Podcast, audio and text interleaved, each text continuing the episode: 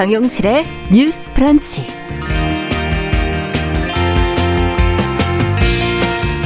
안녕하십니까 정용실입니다. 통계청 발표에 따르면 지난해 합계 출산율 0.78로 역대 최저치를 지금 기록을 했습니다. 자, 우리나라 저출생 문제 더 이상 이제 설명이 필요 없는 부분이죠.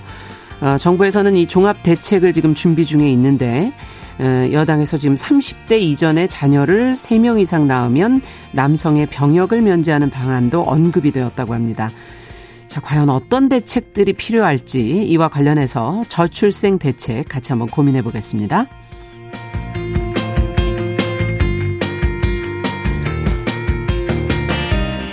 네, 우리 아이들에게 맛있는 밥과 돌봄 그리고 배움을 주는 분들이지요. 학교 비정규직 노동자들이 31일 지금 총파업을 예고하고 있습니다. 아, 새 학기에 예고된 파업이기에 큰 주목을 받았는데요. 오늘로 딱 일주일 앞으로 다가왔습니다. 아, 그래서 저희 금요일 브런치 초대석에서 급식실 조리사 그리고 돌봄 전담사 두 분을 만나서 이야기 직접 들어보도록 하겠습니다. 자, 3월 24일 금요일 정용실의 뉴스 브런치 문을 엽니다.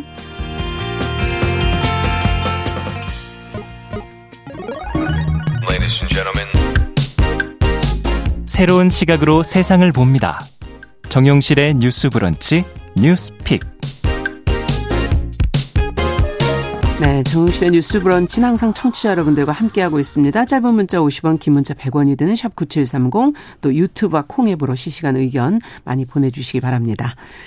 자, 뉴스픽으로 저희는 문을 열어보죠. 어, 박다의 한겨레 21 기자 어서 오십시오. 네, 안녕하세요. 네, 장유미 변호사 어서 오십시오. 네, 안녕하세요. 네.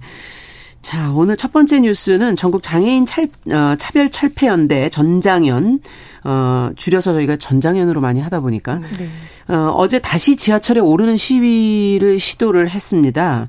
어, 지금 지난 1월 이후에 두 달여 만에 지금 다시 지하철로 모이게 된 건데 어떻게 된 겁니까, 박 기자님? 어, 네, 그렇습니다. 한 62일 정도 만에 다시 이제 탑승 네. 시위가 재개가 됐는데요. 주로 이제 서울 시청역이죠. 1, 2호선 지나는 음. 시청역 인근에서 지금 어제부터 이제 시위를 시작을 하셨고요. 오늘 밤새서 오늘 오전까지 계속 밤샘 시위를 이어갔습니다. 아, 네. 그래서 사실 어제는 그 시청역 승강장에서 기자회견을 진행하고 탑승을 시도를 했는데 경찰이 저지해서 실패를 하긴 했어요. 음. 근데 이제 이 후에 이제 뭐 시청역 승강장과 뭐 서울시청 인근에서 결의 대회를 열고 이제 저녁까지 좀 그 인근을 무교로죠. 무교로 네. 차로를 좀 점거하고 집회와 행진을 이어갔고요. 뭐 큰 충돌은 없었습니다. 이제 전장현이 장애인의 날이 다음 달 20일이거든요. 아. 4월 20일까지는 아마 이제 지하철 1호선을 중심으로 탑승 시위 등이 좀 이어질 예정입니다. 그러네요. 4월 20일이 맞아요. 장애인의 네. 날이기도 하네요. 네. 이 전장현에서 다시 시위를 재개한 이유를 좀 들여다보고 네. 싶어요. 장 변호사님. 근본적으로는 장애인 이동권에 대한 어떤 근본적인 대책 그리고 예. 근본적인 대책은 단시간 내에 나올 수 없기 때문에 뭔가 대화의 물꼬라도 터야 되는데 음. 서울시의 좀 전향적인 태도가 전혀 없다라는 것이고요.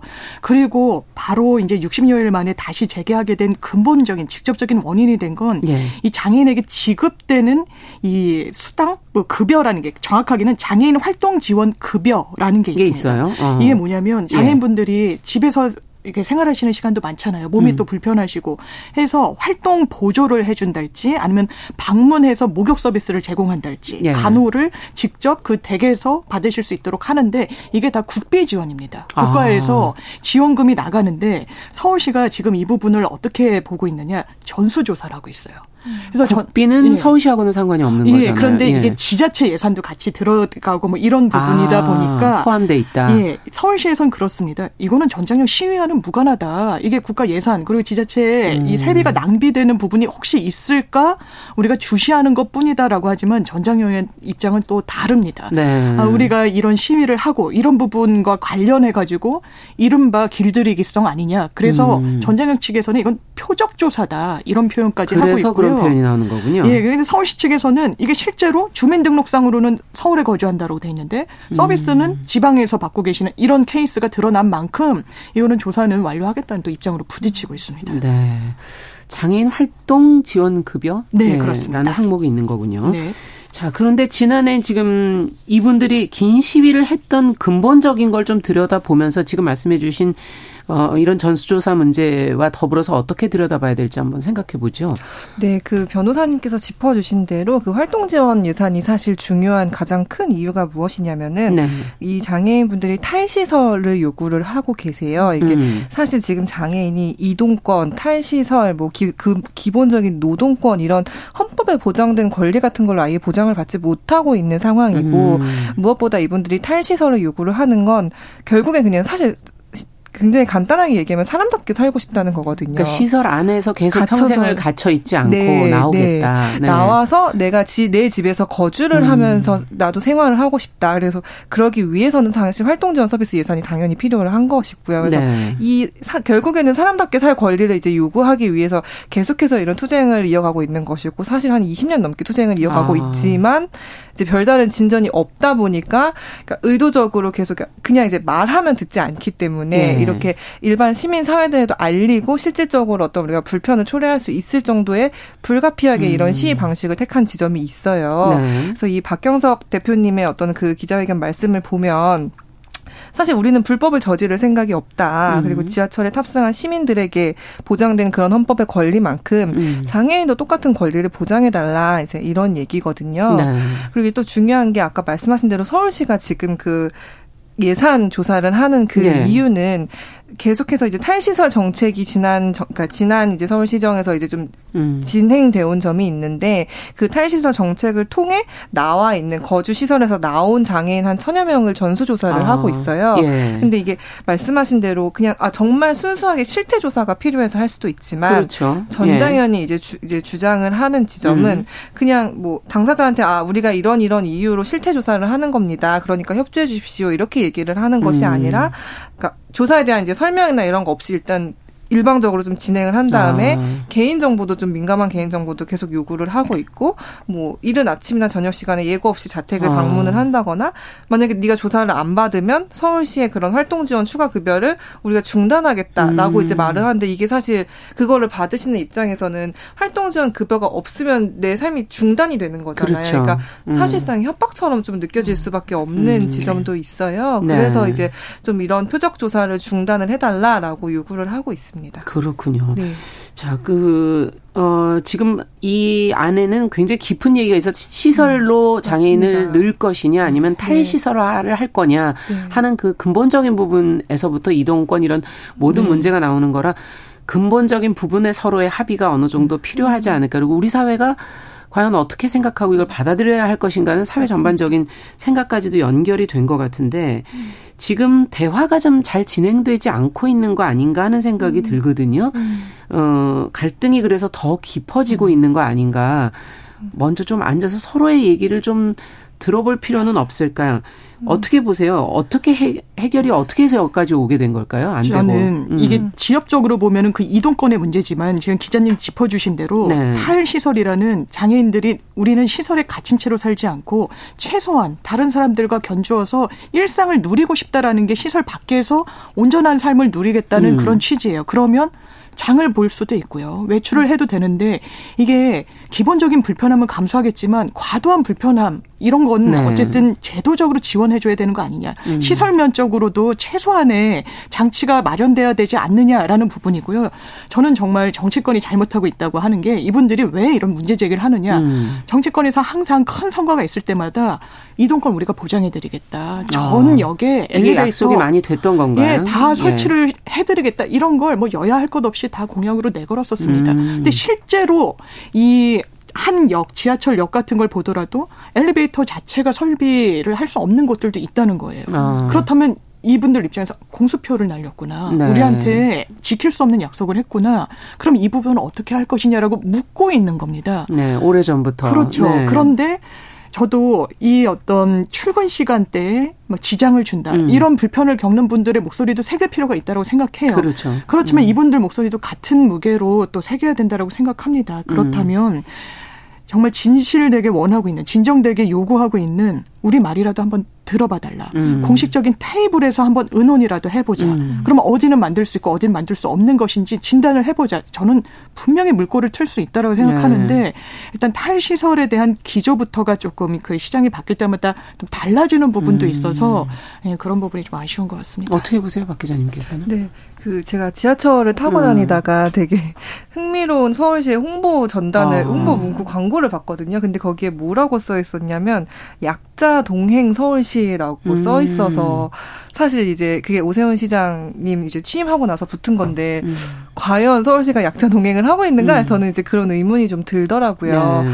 사실 이제 오세훈 시장과 전장현이 대화를 대화 자리를 안 만들었던 건 아니에요. 기억하시겠지만 아. 올해 초에 한번 아, 면담하자 이렇게 시위가 계속되니까 예. 면담을 한번 해보자라고 이제 제안을 했었는데 그때 오세훈 시장님이 어떻게 대처를 했냐면 면담 한 사흘을 앞두고 음. 이런 바, 발언을 하셨어요. 전장현은 사회적 약자가 아니다. 음. 근데 사실 대화 사흘을 앞두고 이제 당신들은 음. 사회적 강자이기 때문에 이런 당신들의 하는 방식으로 시위를 하는 것은 시민들에게 어떤 민폐를 초래하는 행위일 뿐이다라는 뉘앙스로 발언을 하는 거는 사실 대화를 시작하기도 전에 우리 아. 싸우자라는 약간 그런 발언과 사실 같거든요. 음. 그리고 사실 우리가 20, 20년 넘게 내 집 앞도 나, 내 맘대로 못 가는 그리고 음. 지하철역에서 그 수많은 장애인 분들이 사실 돌아가셨잖아요. 사고로 그렇죠. 인해서. 음. 그 과연 정말 사회적 약자가 아닌가라는 그 질문을 사실 돌아봐야 하는 거고요. 음. 그래서 그나마 어쨌든 서울시가 이번에도 음. 대화를 하겠다는 뭐 이런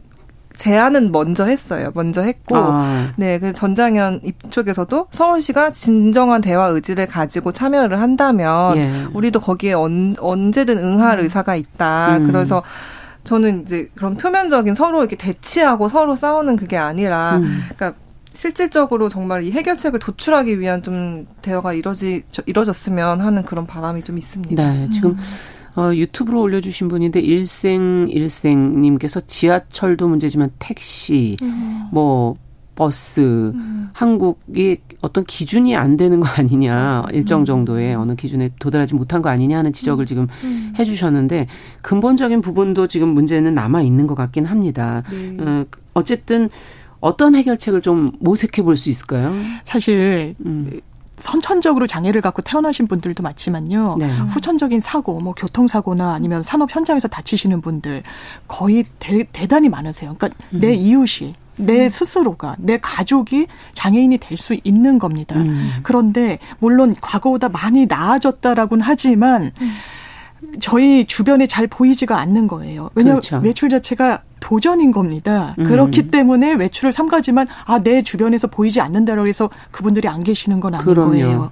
그렇다면 이 사회에서 같이 숨쉬고 같이 살아가야 되는 존재이고 우리의 이웃인데 음. 이 불편함을 그냥 감내하라고 그냥 참으라고 하는 것이 맞느냐라는 부분이 있어요. 음.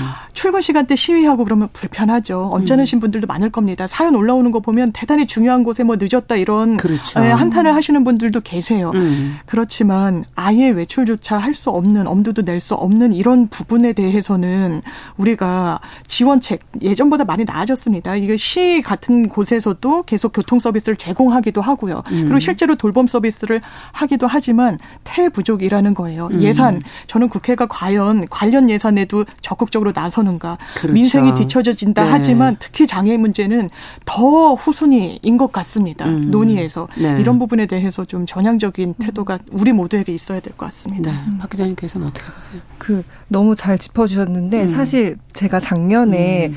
양발을 번갈아 다쳐서 한 다섯 달을 목발을 하고 지낸 적이 아, 있어요. 네. 근데 제가 다쳐 보니까 어. 정말 상상도 못했던 예를 들어 이 계단이 이렇게 높았나 이 에스컬레이터가 이렇게 빠른 속도였나 아. 하는 걸 정말 체감하게 되더라고요. 그렇죠. 그러니까 정말 사실 선천적인 장애인보다 후천적인 장애인이 훨씬 많으세요. 그리고 그러니까 앞으로 고령화 사회가 되는 그럼요. 노인들도 네, 장애가 올 가능성도 그럼요. 있죠. 네. 그래서 이 네. 장애인 분들이 그냥 일상을 함께 누릴 수 있는 사회는 그냥 결국 모든 사람이 함께 그냥 잘 살 수 있는 사회나 마찬가지거든요. 음. 그래서 늘 이 장애인 시위 이슈가 나올 때 나오는 그런 혐오 댓글들을 보면 굉장히 안타. 안타까운 게 이게 이분들의 권리가 보장이 된다고 해서 음. 내 권리가 뺏기거나 줄어드는 건 아니거든요. 그래서 그런 인식을 좀 일단 하셨으면은 하면은 훨씬 더 좋겠다. 좋지 않을까라는 좀 생각도 많이 들고요.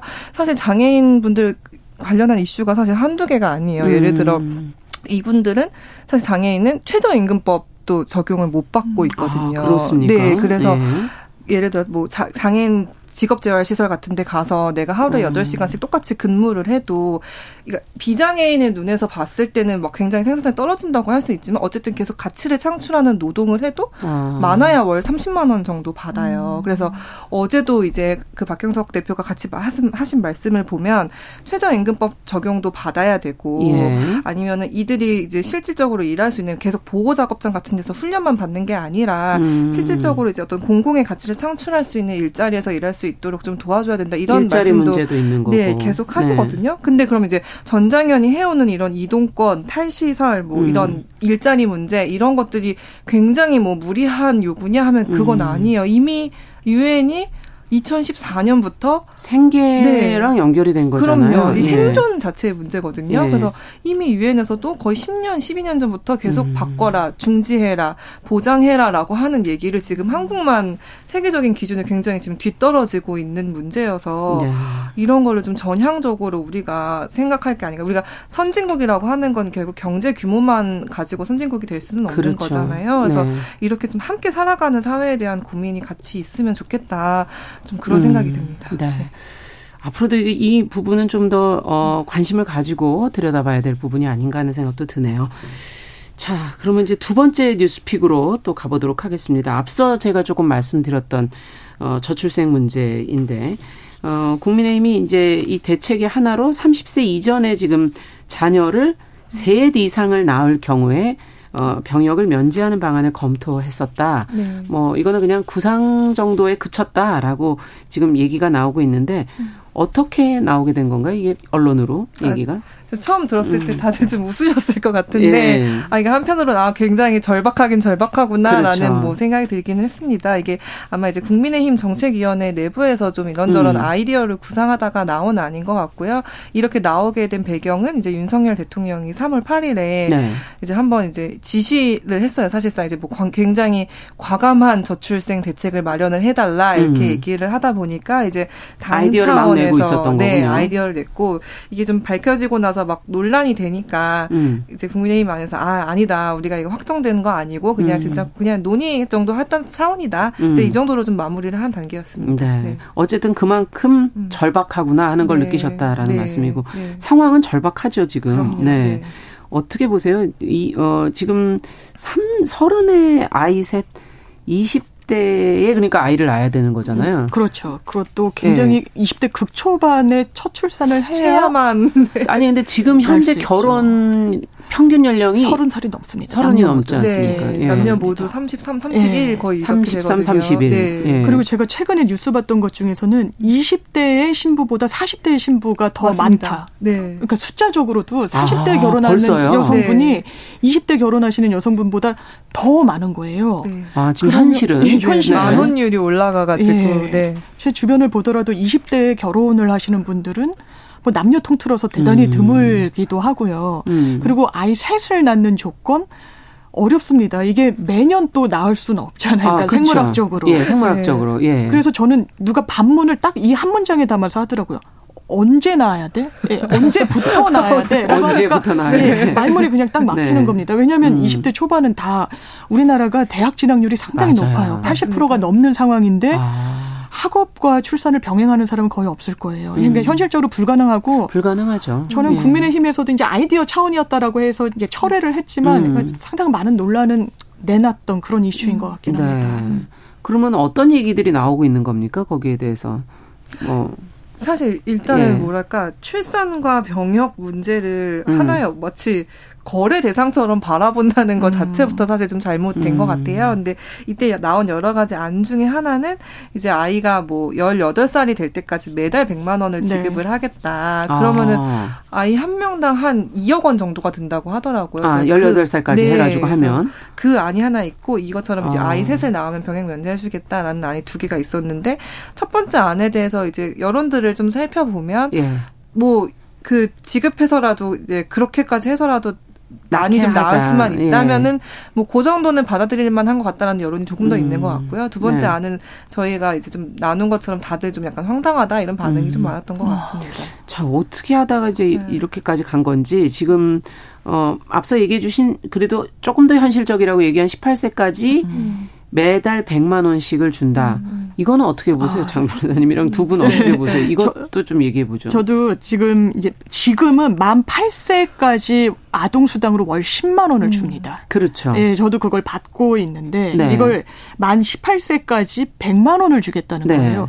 저는 좋은 정책이라고 봅니다. 왜냐하면 해외에서도 이런 수당 형태로 많은 금액을 지원했을 때 출산율이 올라가는 그런 지표들이 있거든요. 아. 그런데 문제는요. 이게 지속 될 거라는 신호를 사람들에게 줘야 되는 겁니다. 음. 그게 무슨 말이죠? 러시아 같은 경우에도요. 수당을 굉장히 높여서 결혼해서 출산까지 하면 돈을 주겠다라는 정책을 폈어요. 예. 그때 반짝 출산율이 실제로 오릅니다. 어. 근데 재정 악화 때문에 지속하지를 못했던 거예요. 아. 출산율이 원점으로 되돌아왔다라고 합니다. 그렇다면 이 돈과 관련해서 정말 줄 수 있는지 예산은 과연 되는 것인지 음. 한번 볼 필요가 있고요. 이게 과거에는 2007년도에 허경영 씨 얘기를 요즘 많이 하는데 어. 그 당시에 뭐, 뭐 언급한 게 있었나요? 출산을 하면 아이를 낳으면 3천만 원을 주겠다고 했었어요. 대선 공약이었습니다. 아. 그리고 결혼을 하면 1억을 주겠다고 했었어요. 아, 그건 기억나네요. 예. 네. 사람들이 모두 비웃었었죠. 예. 포퓰리즘의 극치다라고 했는데 아까 기자님 짚어주셨지만 월 100만 원씩 한 아이가 태어났을 때만 음. 18세까지 주게 되면 2억이 넘습니다. 음. 허경영 씨가 이야기했던 것보다 더 많은 돈을 주겠다는 거예요. 음. 그리고 이게 완전히 허황되냐? 그렇지 않아요. OECD 기준 국가를 어, 표준으로 해서 봤을 때 우리나라는 지금 만 8세까지 주지만 만 16세 이상까지 아동 수당이든 청소년 수당이든 어쨌든 보육을 하는데 대가를 돈으로 지급하는 국가들이 상당히 많다고 있어요? 합니다. 예. 오. 그래서 이 부분도 저는 아이디어가 될 수 있는데 이 정책만으로는 음. 아 사실 한계가 많다라는 생각이 음. 음. 듭니다. 네. 그러니까 예. 지금 실제로도 OECD에서도 16세까지 아동 수당을 주는 경우는 있지만 네. 지속성이 아, 관건이다 예. 지금 그런 얘기신 그렇습니다. 거죠. 효과는 없는 건 아니다. 아, 네. 예, 라는 지적이시고 그건 어떻게 보세요, 박 기자님께서 이 문제는? 어, 네. 말씀하신 대로 저는 저출생 문제를 한 음. two track이 있는 것 같아요. 하나는 말씀 이제 내가 아이를 낳을 의사가 있고 그리고 네. 아이를 그러면은 낳고 키울 때의 부담을 조금 경감해 주는 방법이 있고 음. 그거의 여러 가지 방법으로는 이런 이렇게 100만 원씩 급여를 뭐 수당을 지급해 주는 음. 방법이 분명 효과가 있을 거라고 생각을 하지만 네. 나머지 또 다른 거는 굳이 내가 아이를 낳아야 되나? 라는 아, 이런 이런 근본적인 네, 질문들. 근본적으로 음. 나는 비혼도 괜찮고 비출산도 괜찮아 하는 이 사회적 흐름이 최근에 아. 굉장히 크게 대두가 됐단 음. 말이에요. 네. 근데 그럼 이 사람이 사실 이, 이분들의 어떤 의사를 바꿔서 이분들도 출생을 음. 하게 해야 그때 사실 저출생 대책으로서의 의미가 있을 텐데 그러네요. 그 이분들한테는 뭐 달에 난 어차피 안 날 건데 뭐 달에 100만 원을 주든 1000만 원을 주든 자신한테 아무런 상관이 없는 얘기거든요. 예. 그러면은 이 나는 지금 내 삶의 위치를 보고 내 삶의 상황을 봤을 때 나는 딱히 결혼할 의사도 없고 혹은 결혼할 여력이 안 되고 음. 아니면 나는 뭐 출산도 굳이 관심이 없어라고 하는 사람들의 이 마음을 숫자가, 어떻게 바꿀 예. 것이냐 이 부분도 굉장히 이것도 많이 늘어나고 고민을, 있는 거죠, 이 부분이. 네, 고민을 해야 되는데 늘 제가 저출생 대책을 보면서 느끼는 거는 이 앞에 부분 전자에 내가 아, 아. 이를 키울 때 조금 돈도 부족하고 돌봄도 좀 부족해라는 거에 대한 대책은 되게 많이 쏟아져 나오거든요. 그렇죠. 근데 이 뒷부분에 대한 대책은 사실 굉장히 어, 없어요. 비어 네, 비어 있고 그럼 여기를 바꾸기 위해서는 뭘 해야 되냐? 저는 가장 중요한 건 1차적으로 노동 시간을 줄이고 음. 2차적으로 우리가 성평등 문제를 고민을 해야 돼요. 이게 음. 무슨 말씀이냐라고 이제 생각을 하시겠지만 연결 이유로 설명해 네. 주셔야죠. 이제 음. 노동 시간 같은 경우는 우리가 일단 마음의 여유가 생겨야 연애도 하고 음. 결혼할 의, 의지가 음. 생기는 거잖아요. 그리고 한국 같은 경우는 여성들이 결국 출산을 해야 되는데 이거를 가장 저하하는 문제 중에 하나는 음. 이제 요즘 이제 젊은 여성들 요즘 소위 말하는 가임기 여성을 대상으로 조사를 음. 해보면 사실 내 개인의 합리적인 삶이 가장 중요한 사람들이에요. 네. 그러면 어떤 출생이 이 내 개인의 삶의 경로를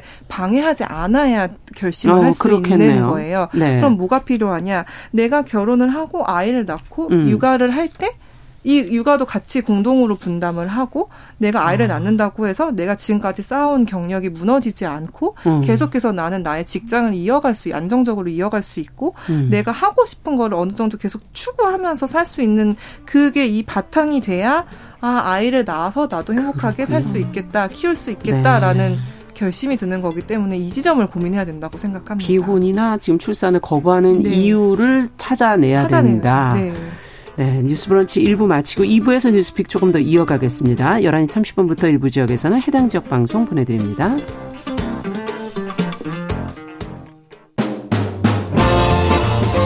여러분은 지금 KBS 1라디오 정용실의 뉴스 브런치와 함께하고 계십니다. 네, 지금 앞서서 이제 박다혜 기자께서 가임기 여성의 그 어, 어떤 여성을 타겟으로 하고 있느냐, 지금 목표를. 음. 그 부분에서 지금 제외된 부분이 혹시 있는 거 아니겠는가. 뭐 비혼이라든지 출산을 거부하는 여성들에게 어떤 이유에서 그런 선택을 하게 되는지, 음. 그리고 그들이 그러면 어, 출산을 하기 위해서는 어떤 상황이 돼야 하는지, 이걸 들여다볼 필요가 있다는 지적을 해 주셨어요. 자, 그동안 저출생 대책들이 정말 많았는데, 성공하지 못한 것들이 굉장히 많았잖아요. 그걸 다시 짚어보고 어, 문제점을 확인해야지 그 다음에 새로운 것들도 또 도전해 볼 수 있는 거 아닐까 하는 생각이 그렇습니다. 드는데 현재 상황을 좀 점검을 해보죠 네. 두 분께서. 저는 네. 기본적으로 그런 것 같아요. 이게 대단히 다층적인 사회 경제학적 문제를 담고 있어서 그렇습니다. 네. 일단 우리나라 출산율은 평균 1이 안 되면 두 명은 최소한 나아야 사회 경제가 유지가 되는 거예요. 네. 내수 시장이 그냥 무너진다고 봐도 무방한 겁니다. 음. 안에서 시장이 형성되지가 않는 거예요. 그렇다면 이 부분 또 어떻게 봐야 될 것이냐? 보통은 여성들이 이제 학력이 높아지고 직장 생활도 많이 하니까 네. 결혼을 회피하는 그런 부분이 있는데 또 한 지표에서는 이 결혼율을 한번 본 거예요. 음. 학력과 결혼율. 네. 남성 같은 경우에는 고졸인 경우에는 평균치보다 결혼율이 떨어집니다. 음. 여성은 반대예요. 왜냐하면 아. 본인들이 또 자립할 수 있는 이런 어떤 예, 상황이 되지 않아서입니다. 음. 이런 부분이 있고 또 근본적으로는 일단 젊은 세대가 뭐 삼포다 뭐 이런 이야기를 많이 하잖아요. 예. 연애도 포기하고 결혼도 포기하고 출산도 포기한다. 이거는 정말 선택의 문제도 음. 있지만 포기의 그냥 밀리는 포기를 음. 하도록 선택지가 주어지지 않는 부분도 있는 것 같아요. 그렇죠. 일단 너무 돈이 많이, 많이 듭니다. 들고. 연애를 예. 하는데도 비용이 많이 들고요. 음. 지금은 대학생들 들어가자마자 빚입니다. 학자금 대출 받아서 음. 이 대학 다니잖아요. 직장 제대로 못 잡습니다. 왜? 음. 청년 실업 상당히 문제가 심각해요. 그렇죠. 그럼 이 학자금 대출도 못 받습니다. 음. 그러면 연애도 결혼도 출산은 엄두도 못 내는 음. 거예요. 그러면 아이를 낳으면 건사는 제대로 할 수 있도록 정부에서 지원해주고 있습니다. 네. 부동산 살 수 없어요. 네. 전세를 계속 전전해서 젊은 2030층들이 수도권으로 많이 빠집니다. 서울에 음. 거주하고 계시던 분들은 지금 전세 사기다, 빌라 왕이다 하는 피해자들은 거의 2030들이에요. 네. 왜냐하면 아파트에 들어갈 상황이 되지 그럼요. 않습니다. 음. 빌라를 또 신축 빌라를 선호하고 이런 부분이 다 연결이 되어 있는 겁니다. 음. 그렇다면 저는 개인적으로 돈을 주고 독려를 하고 음. 뭐 시술비를 지원하는 것은 필요하지만 단편적이다. 음. 전 기본적으로 이런 부동산 정책, 경제 정책 음. 같이 병행돼서 논의가 돼야 되는 부분이 있고요. 네. 나아가서는 지방 소멸도 지방에서 또 같이 거주해서 지원해 줄 수 있는 것도 함께 고민해야 될 시점이다. 지금은 음. 정말 그런 생각을 합니다. 복합적이다. 네. 이, 결국은 자, 살기 좋은 곳으로 만들어야 아이도 낳고 그렇게 되는 거다라는 네. 지금 지적이신 것 같고 어떻게 보세요, 박 기자님? 네, 이게 진짜 어려운 거다. 이게 네. 사실 결국은 행복한 나라가 돼야 아이를 네. 낳는 거라서 네. 행복한 나라를 만드는 일은 뭐뭐 뭐 하나 해줄게라고 해서 이제 바로 되는, 되는 게, 게 아니잖아요. 예. 그래서 더욱 어려움이 있을 음. 것 같고요.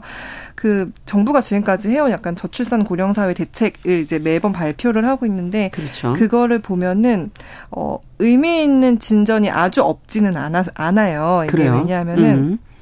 2018년쯤에 한번 굉장히 중요한 패러다임 전환이 한 번 일어나거든요. 아. 이전까지는 저, 그 정부가 저출산 고령사회 대책이다 하고 이제 발표를 하면 목표가 정말 단편적으로 출생아 수를 늘리는 거기 때문에 음. 어, 출산을 장려해야 한다. 국가 차원에서 이들을 더 내게 음. 만들어야 되니까 국가 주도로 이제 인식을 바꾸자라는 이제 음. 좀 가다가 2018년에 처음으로 개인에 좀 집중하는 식으로 음. 바꾸자. 네. 이제는 출생아 수, 뭐 출산율, 뭐 이런 이제 지표를 목표로 하는 게 아니라 2040 세대의 삶의 질을 높이자. 그렇죠. 그리고 예. 개인의 이게 합리적인 선택이라는 거를 인지를 하고 음. 이들이 청년, 뭐 아동, 여성, 뭐 이제 서민, 뭐 이런 분들이 행복하게 살 수 있는 삶을 한번 음. 해보자. 그래서 워라벨도 워라벨이라고 하죠. 워라벨도 그렇죠. 좀 강화하고 음.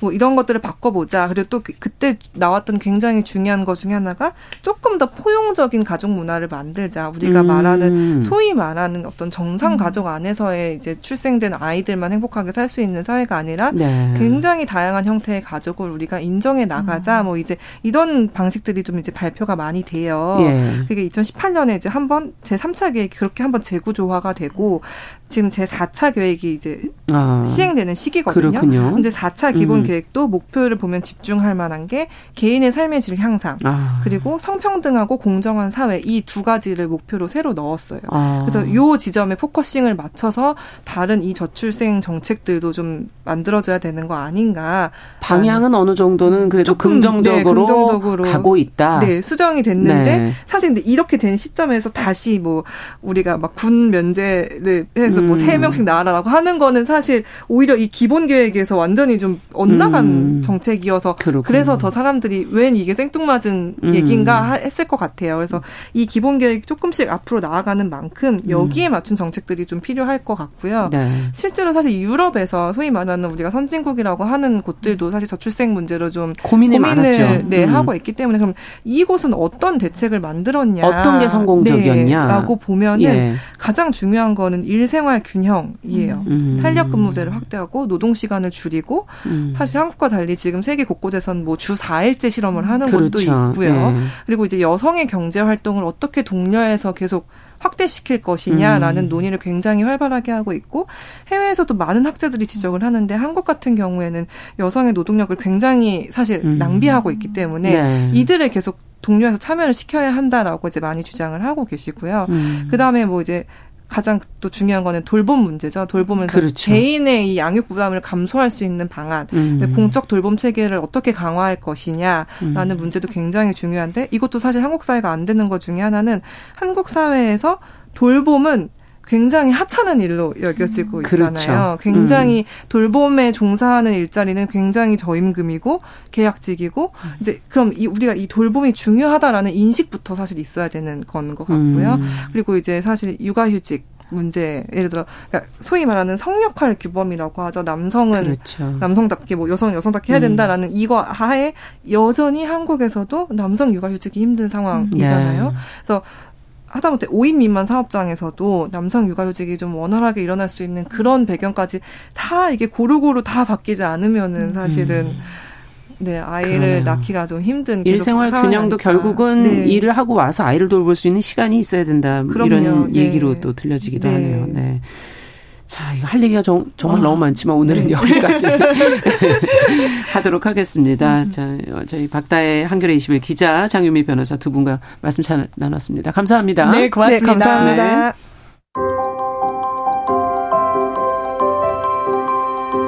정용실의 뉴스 브런치는 여러분과 함께합니다. 짧은 문자 50원, 긴 문자 100원이들은 9730. 무료인 콩 어플과 일라디오 유튜브를 통해 참여해주세요.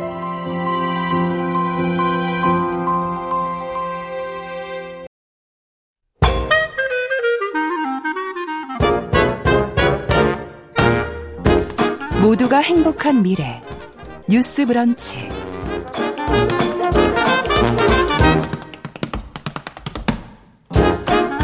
네, 정용실의 뉴스 브런치 듣고 계신 지금 시각 11시 39분을 향해 가고 있습니다.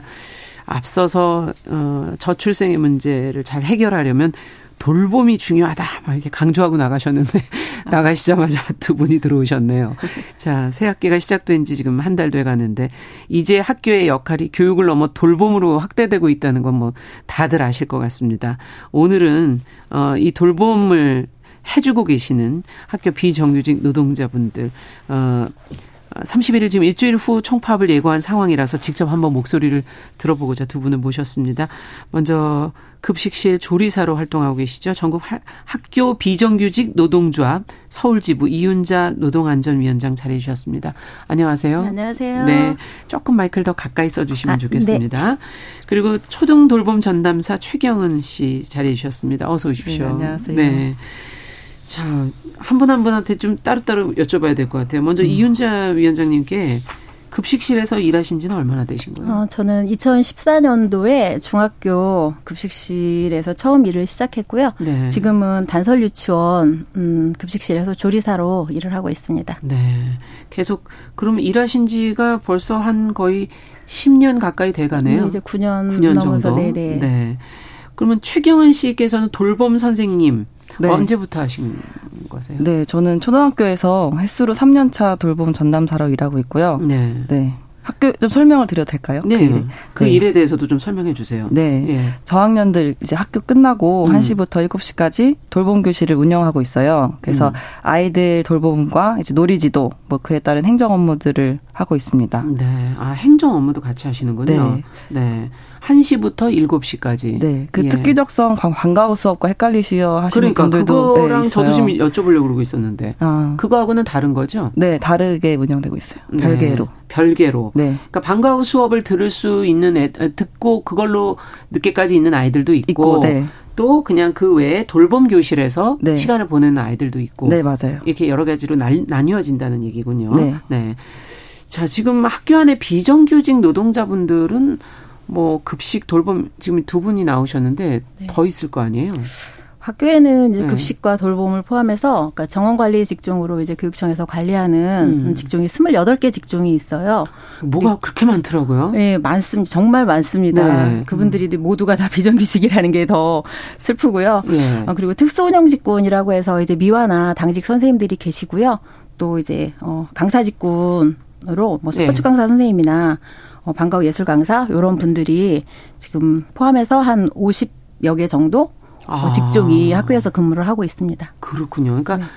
그 가르치시는 분들 중에도 비정규직이 있는 거고 네. 또 다른 분야도 있고 네 맞습니다. 이렇게 다 나눠져 있고 그 그러면 임금 체계도 다 어, 다른가요? 네, 다 임금 체계가 다르게 되어 있어서 50여 개가 네, 다 그러니까 아. 다 다르게 책정이 되어 있어서 저희가 예. 이번에 이제 어 집단 임금 교섭에서 요구하는 내용들이 단일 임금 체계를 이제 만들어 달라라고 요구를 하고 있는 거고요. 음. 그래서 지금 그 부분들에 조금 어려움이 계속 되고 있습니다. 쉽지 네. 않은 부분이어서 오랫동안 음. 이렇게 계속 그냥 처음에 만들어지면서 하나씩 하나씩 늘려가면서 그냥 다 비정규직을 만들었던 그렇죠. 거군요. 큰 계획 없이 그냥 네네. 네. 하고 임금 체계도 그냥 개별로 할 때마다 그냥 네, 다르게 책정하고. 네, 맞습니다. 근데 그게 쌓여서 지금 이제 50여 개 네, 직종이 그렇죠. 전국으로 보면 한 7, 80개 정도가 어, 아. 직종이 있는데 그 직종들이 다 임금 체계가 다릅니다. 아, 그렇군요. 참 지금 지난해부터 사실 2022년 하반기 임금 교섭을 어 지금 진행 중이신 걸로 알고 있는데 네. 이거는 작년 임금 아니에요? 2022년이면? 네, 맞습니다. 네. 왜 타협이 작년 건데 아직까지 안 되고 있는 건가요? 어, 보통은 임금 교섭이 어, 12월이나 1월 중에는 음, 타결이 되었었는데요. 네. 이번에 이제 저희가 요구하고 있는 임금 교섭 내용은 크게 두 가지로 정리를 정리가 되어야 되는 부분이 있습니다. 예. 먼저는 임금 인상이고요. 그러니까 임금 인상은 지금 물가 상승률이 5%에 달하고 있는데, 네.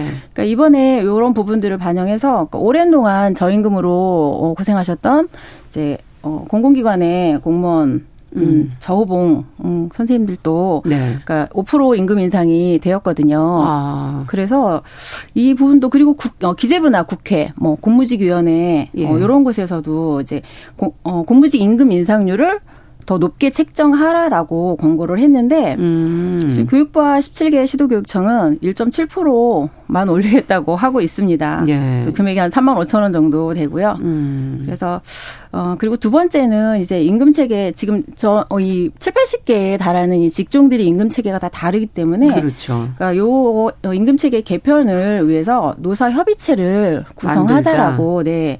지금 요구를 하고 있습니다. 네. 그런데 요 임금 체계의 여러 가지 문제점에 대해서는 사측도 알고 있지 네, 않습니까? 인정을 하고 있습니다. 예. 그런데 뭐 만들어진 과정 아까 얘기해 주신 것처럼 그게 네. 뭐 의도적인 건 아니었기 음, 때문에 네. 예. 음. 근데 알고는 있는데 이게 굉장히 크고 또 무겁고 어려운 주제잖아요. 뭐 음. 하루 아침에 요구해도 되는 것도 아니고 음. 그래서 먼저 어, 협의체를 구성해서 논의를 시작을 해 보자라고 네. 요구한 상태인데 그러니까 이건 좀 음. 인정한다면 두 번째 건은 좀 타협이 되고 있는 건 아닌가요? 근데 지금 전혀 어, 어 필요성은 공감하지만 어, 노측과는 음, 논의할 수 없다. 어. 어, 라고 지금 버티고 있는 상황입니다. 네, 그렇군요. 지금 두 가지 안 임금 인상률에 대한 얘기와 더불어서 임금 체계 개편까지 두 가지 지금 얘기를 해주셨는데, 자, 어. 공무원 앞서 공무직 얘기도 잠시 해주셨고 네. 어, 공공기관에서 지금 공무직에게 임금 인상을 조금 더 공무원들에게 뭐, 네. 조금 더 높여라라는 이제 지금 권고가 있다 이런 얘기도 해주셨고 네. 어, 어떠세요? 지금 일하시는 거에서의 일의 차이와 임금과 복리후생의 차이와 이런 것들을 좀 냉정하게 한번 좀 비교를 해보죠. 음. 어, 어, 지금, 아, 아까 지금 여기 저희가 31일 총파업을 하는 이유에 제가 한 가지 네. 말씀 안 드린 부분이 있는데요. 네. 사실 지금 학교 급식실에서는 폐암 환자가 계속 속출을 하고 있거든요. 네. 그런데 요거에 대한 지금 대책 마련도 전혀 나오지 않고 있기 때문에. 추가가 돼야 되는 거군요. 네, 네, 그 부분까지 추가해서 저희가 31일에 어, 총파업을 예정을 하고 있습니다. 네. 조금 전에 말씀하셨던 그 부분에 대해서는 이 임금책 저희가 학교에서 같은 학교라는 공간에서 일을 하면서 하는 일들이 어 크게 다르지 않습니다. 음. 그럼에도 불구하고 그리고 시대가 변하면서 음. 또 학교에 요구되는 이런 새로운 형태들의 일들을 다 맡아서 하고 있거든요. 네. 그런데 일을 하면 할수록 이 어 불합리하게 만들어진 임금 체계 때문에 어, 임금 격차는 계속 갈수록 벌어지고 오래 일하면 일할수록 임금 격차는 벌어집니다. 어. 그래서 10년 그러니까 20... 임금 오르는 게 이쪽은 조금 오르고 저쪽은 네. 많이 오르니까 네. 그 격차가 벌어진다. 네, 오래 일할수록. 그러니까 10년 20년을 일을 하면 예. 어, 정규직 대비 50%에서 60% 정도 수준밖에 되지 않기 때문에 정규직 대비 네. 그래서 저희가 이번에 임금 체계 단일 임금 체계 개편을 요구하는 부분이 80%까지는 맞춰달라는 요구를 그러니까 저희가 노동조합에서 개인적으로 뭐 어떤 데이터를 가지고 만든 것이 아니고 그러니까 전문가가 음. 참여해서 연구를 통해서 이런 결과가 나온 거거든요. 음. 그래서 그 부분을 지금 요구를 하고 있습니다. 네. 자 이번에는 최경환 선생님한테 좀 여쭤보죠. 네. 어 거기서 이제 학교에서 일을 하시면서 어떤 부분이 가장 어 심적으로 힘드셨나요? 또 어. 어떤 부분이 속상하셨나요? 이런 처우라든지 이런 것들이 다른 것으로 인해서 다른 것으로 인해서는 이제 뭐 같이 임금 인상이 되는 것 음. 부분이나 다른 음. 그러니까 일을 안 하는 것도 아닌데 임금 인상이 이렇게 차이가 많이 나는 거에 좀 음. 놀랐었던 것 같고요. 알게 되시면서 네네네 이렇게나 음. 많이 차이가 났나? 음. 그리고 사실 일하는 분들의 스타일은 다르긴 하겠지만 다 음. 똑같이 아이들 정말 25명 아이들 다 돌보면서 그렇죠. 학교 전화도 받고 아이들 돌보기도 하고 음. 놀이 지도도 하고 정신없는 네 이제 행정 업무까지 음. 하게 되는 게 음. 업무 부담 더 늘어나는데 또 임금처에서는 음. 또 그렇게 맞게 드러나진 또 않으니까 그런 부분에서는 좀 억울해 하시는 분들도 많이 있으시고 네. 그렇습니다. 네. 어떠세요? 현장에서 계시면서 느끼신 거는? 사실 저희가 위원장님한테는 어. 너무 통계만 얘기를 하셔서 그 얘기 말고 어. 개인적인 걸 좀 여쭤보고 싶은데 어, 저희가 공무원이 아닌 거 저희 너무 잘 알거든요. 예. 그래서 저희가 공무원을 해달라는 게 아니에요. 음. 그리고 공무원과 똑같이 임금을 음. 달라는 것도 아니거든요. 그런데 이제 저희가 총파업을 하겠다고 하면 음. 뭐 시험 보고 들어와라, 뭐 다 자르고 다시 채용해라, 뭐 이런 말을 들으면 아, 정말 너무 속상하거든요. 아, 그 입장에 대한 사람들의 대응이. 네. 그리고 네. 이제 저희가 방학 중에는 사실은 월급이 없어요. 방학 중 비근무자들은 음. 월급이 없습니다. 아. 그래서 아, 그런 부분들을 사실 이제 모르시니까. 그러니까 그렇죠. 모든, 그러니까, 예, 밖에서 모르시는 네. 분들은 이제 그렇게 또 어떻게 보면 뭐, 그렇게 이야기 하실 수도 있는데 음. 그 이야기를 듣는 저희들은 아, 정말 너무 많이 속상합니다. 네. 그리고 이제 이번에 이제 저임금으로 힘들어했던 이제 저우봉 음, 공공기관 음. 음. 노동자들은 어, 임금이 올랐는데 음. 이제 저희는 어, 이 오랫동안 이 고착화되어 있는 저임금에 대한 어떤 근거도 없는 이런 음, 임금에 대한 차별을 네. 손보려고 하지 않는 음. 이런 태도가 너무 속상하고요. 음. 그 신학기에 이번에 이제 1월 3월에 그렇죠. 월급을 받았는데 어, 작년에 받은 숫자와 음, 이론도 다르지 않더라고요. 똑같았어요. 그래서 네. 아 너무 속상했습니다. 네. 아, 속상한 얘기 하니까 참그 아. 처음 이 위원장님 일하셨을 때 급식실 네. 어때요? 그 오래되셨죠? 지금 이 위원장님 일하신 지는. 네. 옛날하고 지금하고 비교하면 좀 환경이 개선이 됐나요? 제가 일할 때도 한 그때 1,300명 정도 됐던 거로 기억을 하거든요. 예. 그때도 이제 7명이 1,300명 분을 해야 되는 네. 네. 그렇게 근무를 했었는데 지금은? 지금도 크게 다르지 않습니다. 지금도 배치 기준이 그러니까 식수 아, 아이들이 줄어든다고 해서 음. 어, 아이들 1,300명에서 좀 줄었나요? 어, 전체적인 제가 제가 근무했던 그 학교를 음. 이제 검색을 한번 해봤어요. 그랬더니 음. 식수가 좀 줄기는 했더라고요. 음. 그런데 식수가 줄면 이제 어, 조리 종사자들도 당연히 빠집니다. 아, 거기에 맞춰서 여기서? 네, 네. 1,300명이 아니고 이제 900명이면 이제 또 900명에 맞는 배치 기준이 적용이 돼서 아. 근무를 하는 그런 형태입니다. 크게 나아지지 않고요. 사실 아이들이 한두 명, 뭐 10명, 20명 줄어든다고 해서 음. 학교 급식실에서 하는 일이 줄어들지는 않습니다. 그렇죠. 아이가 뭐 둘 키우나 하나 키우나 사실 뭐 큰 차이 없는 것처럼. 그래서 급식실의 음. 규모나 이런 부분들은 다 그대로이고 사실 줄어든다라고 하면 식판 개수 정도 줄어들까 음. 하는 뭐 그런 정도여서 급식실에서는 네네 굉장히 힘들어하고 계십니다. 그 급식실 앞서 폐암 얘기 잠시 해주셨고 저희도 방송에 예전에 어 발암물질에 노출될 가능성이 높다는 거를 이제 방송을 해드렸었는데 네. 어 조리고 튀기고 볶고 이게 일상이잖아요. 아, 환기 시설이 제대로 안 돼 있는 곳이 많죠. 거의 안 돼 있습니까? 제가 급식실 이야기만 하면 정말 눈물이 나와서 정말 되게 어렵거든요. 그런데 네. 아, 지금 경기도에서 처음으로 이제 급식실 조리 종사자가 산재 승인을 받으면서 어, 이제 전체적으로 검진이 이루어졌잖아요. 그런데 작년에도 어, 서울에도 이제 세 명의 세 명의 산재 승인을 받으셨어요. 네. 근데 이제 그 검사를 통해서 서울에만 지금 음, 고용노동부 기준으로 하면 70명 그리고 전체 대상자로 하면 99명이 폐암 의심 진단을 받았습니다. 아, 너무 숫자가 많으네요. 네, 그리고 음. 지금 저희가 노동조합에서 확인한 인원이 8명이 폐암 진단을 받으셨어요. 또 추가로. 네. 네 이제 그 이제 99명 중에 8명이 8 이제 폐암으로 이제 확진이 아. 되신 거죠. 네. 그래서 아, 이 급식실 문제는 정말 아무리 이야기를 해도 어 전혀 개선이 되지 않고 있고 계속 노동자는 이제 돌아가시고 계시고 네. 어 지난 18일에도 지방에서 또 한 분이 폐암으로 돌아가셨어요. 아. 이렇게 반복되는 음 이런 일들이 계속 일어나고 있는데 지금 어떠한 대책도 나오지를 않고 있습니다. 음. 그리고 또 이제 학교 급식이 사실은 어 한식 여기가 한국이다 보니까 그럼요. 한식 유뉴의 이제 네. 메뉴들이 이제 특성상 튀김이나 볶음 요리가 매일 들어가지 않을 수가 없어요. 그렇죠. 아이들이 또 그런 걸 좋아하죠. 네. 네. 그러다 보니 이제 거의 매일 튀김과 볶음, 볶음, 그리고 뭐 어, 음. 어 느 날에는 튀김 볶음을 같이 하기도 하고 음. 이런 날들이 정말 많다 보니까 조리움에 노출되는 빈도가 높아질 음. 수밖에 없습니다. 무엇 어떻게 변화돼야 될까요? 그러면 일단 급식실의 경우는 급식실 이건 생명과 직결된 음, 문제니까 맞습니다. 네. 그래서 지금 그러니까 급식실에서 근무, 시설? 음, 근무하시는 분들이 사실은 영양사님도 계시거든요. 그러니까 그래서 그분도 지금 세 명이 폐암을 진단을 아. 받으셨어요. 아. 그래서 근데 영양사님들은 이제 어 맛평가로 인해서 이제 스트레스를 너무 많이 받으시거든요. 예, 아이들하고의 네, 학부모님들, 학부모님들 선생님들 예, 예, 이렇게 해서 그래서 이 메뉴 개선이 반드시 필요한데 요 부분에 대해서도 좀 어려움이 많으신 아. 것 같아요. 그리고 이제 이 환경을 바꾸기 위해서는 음. 사실은 음, 배치 기준이 음. 어, 선제적으로 개선이 되어야 된다고 음, 저희는 주장을 하고 있거든요. 네. 음, 지금 학교 급식실이 어, 이렇게 위험한 음, 일터라는 이제 소문이 나면서 점점 더 지원하시는, 지원하시는 분들이 줄어들고 음. 있어요. 예. 그리고 기존에 계시던 숙련된 노동자들은 떠나고 계시고. 그러시고.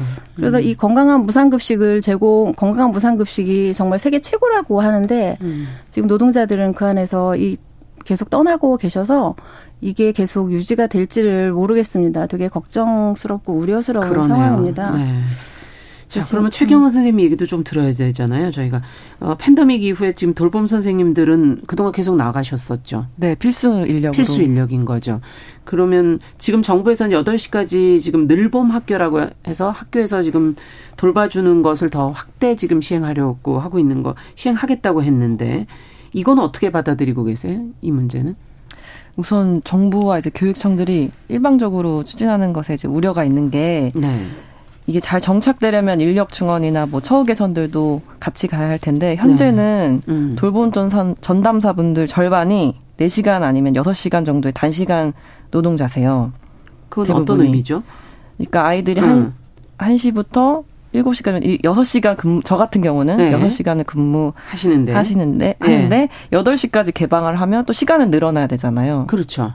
근데 그 부분에, 그 부분에 처우 개선, 처우가 되고 있는 겁니까? 그런 부분에 대해서도 이제 확실하게 같이 이제 소통하면서 이루어지는 음. 거는 아니고, 음. 그리고 또 임시직으로 하는 제한 내용도 있고 네. 그런 경우들도 되게 많아요. 시간도 짧은 분들도 계시고. 맞아요, 맞아요. 그래서 네. 8시까지 개방하는 그 시간에만 지금 꽂혀서 네. 하는 게 아니라 양질의 돌봄, 전문성 있는 돌봄이 되어야 된다는 게 되게 중요한데 지금 현재도 지금 일하고 계시는 분들이 그렇지 않은 상황에서 음. 시간만 늘리려는 부분이 좀 우려스러운 아쉽다. 부분이죠. 네. 네. 끝으로 시간이 많지는 않습니다. 지금 한 30초, 뭐 40초 정도 남아 있는데 31일 지금 파업을 예고를 하고 계세요. 학부모들의 반응은 좋지는 않고, 네. 예, 그래도 파업을 하고 싶으신 건 아닐 거 아니에요. 그렇습니다. 네. 어떤 게 먼저 좀 해결되길 바라십니까? 앞서 세 가지 정도 얘기는 하셨는데 네. 우선순위를 좀 얘기해 주시고 반드시 좀 해결됐으면 좋겠다고 생각하시는 게 있다면? 어, 지금 당장에 이제 임금 음. 임금 인상이 되어야 하고요. 네. 이 임금 인상과 맞물려서 가는 게 어, 음. 어, 협의체 단일 임금체계 협의체 구성이기 때문에 구성. 네, 이 네. 부분까지 그러니까 논의 당장 해달라는 게 아니고 논의 테이블을 만들자라고 하자. 하는 그 부분까지 해주셔야 되는 게 맞다고 생각을 하고요. 네. 그리고 폐암 문제가 심각해지고 있어서 이 알겠습니다. 부분에 대해서 음, 뚜렷한 대책 필요하다. 네, 배치 기준 문제까지 맞물려서 네. 모두 다 시급한 문제입니다. 네. 네. 초등 돌봄 전담사 최경은 씨 그리고 어 어, 급식실 조리사이자 전국 학교 비정규직 노동조합 서울지부 이윤자 위원장 두 분과 함께했습니다. 오늘 말씀 여기까지 듣겠습니다. 감사합니다. 네, 네, 감사합니다. 네, 정우실의 뉴스 브런치 제가 건강상의 이유로 오늘까지 진행을 하겠습니다. 3년 반의 시간 감사드리고요. 함께해 주신 청취자 여러분 감사드립니다. 안녕히 계십시오.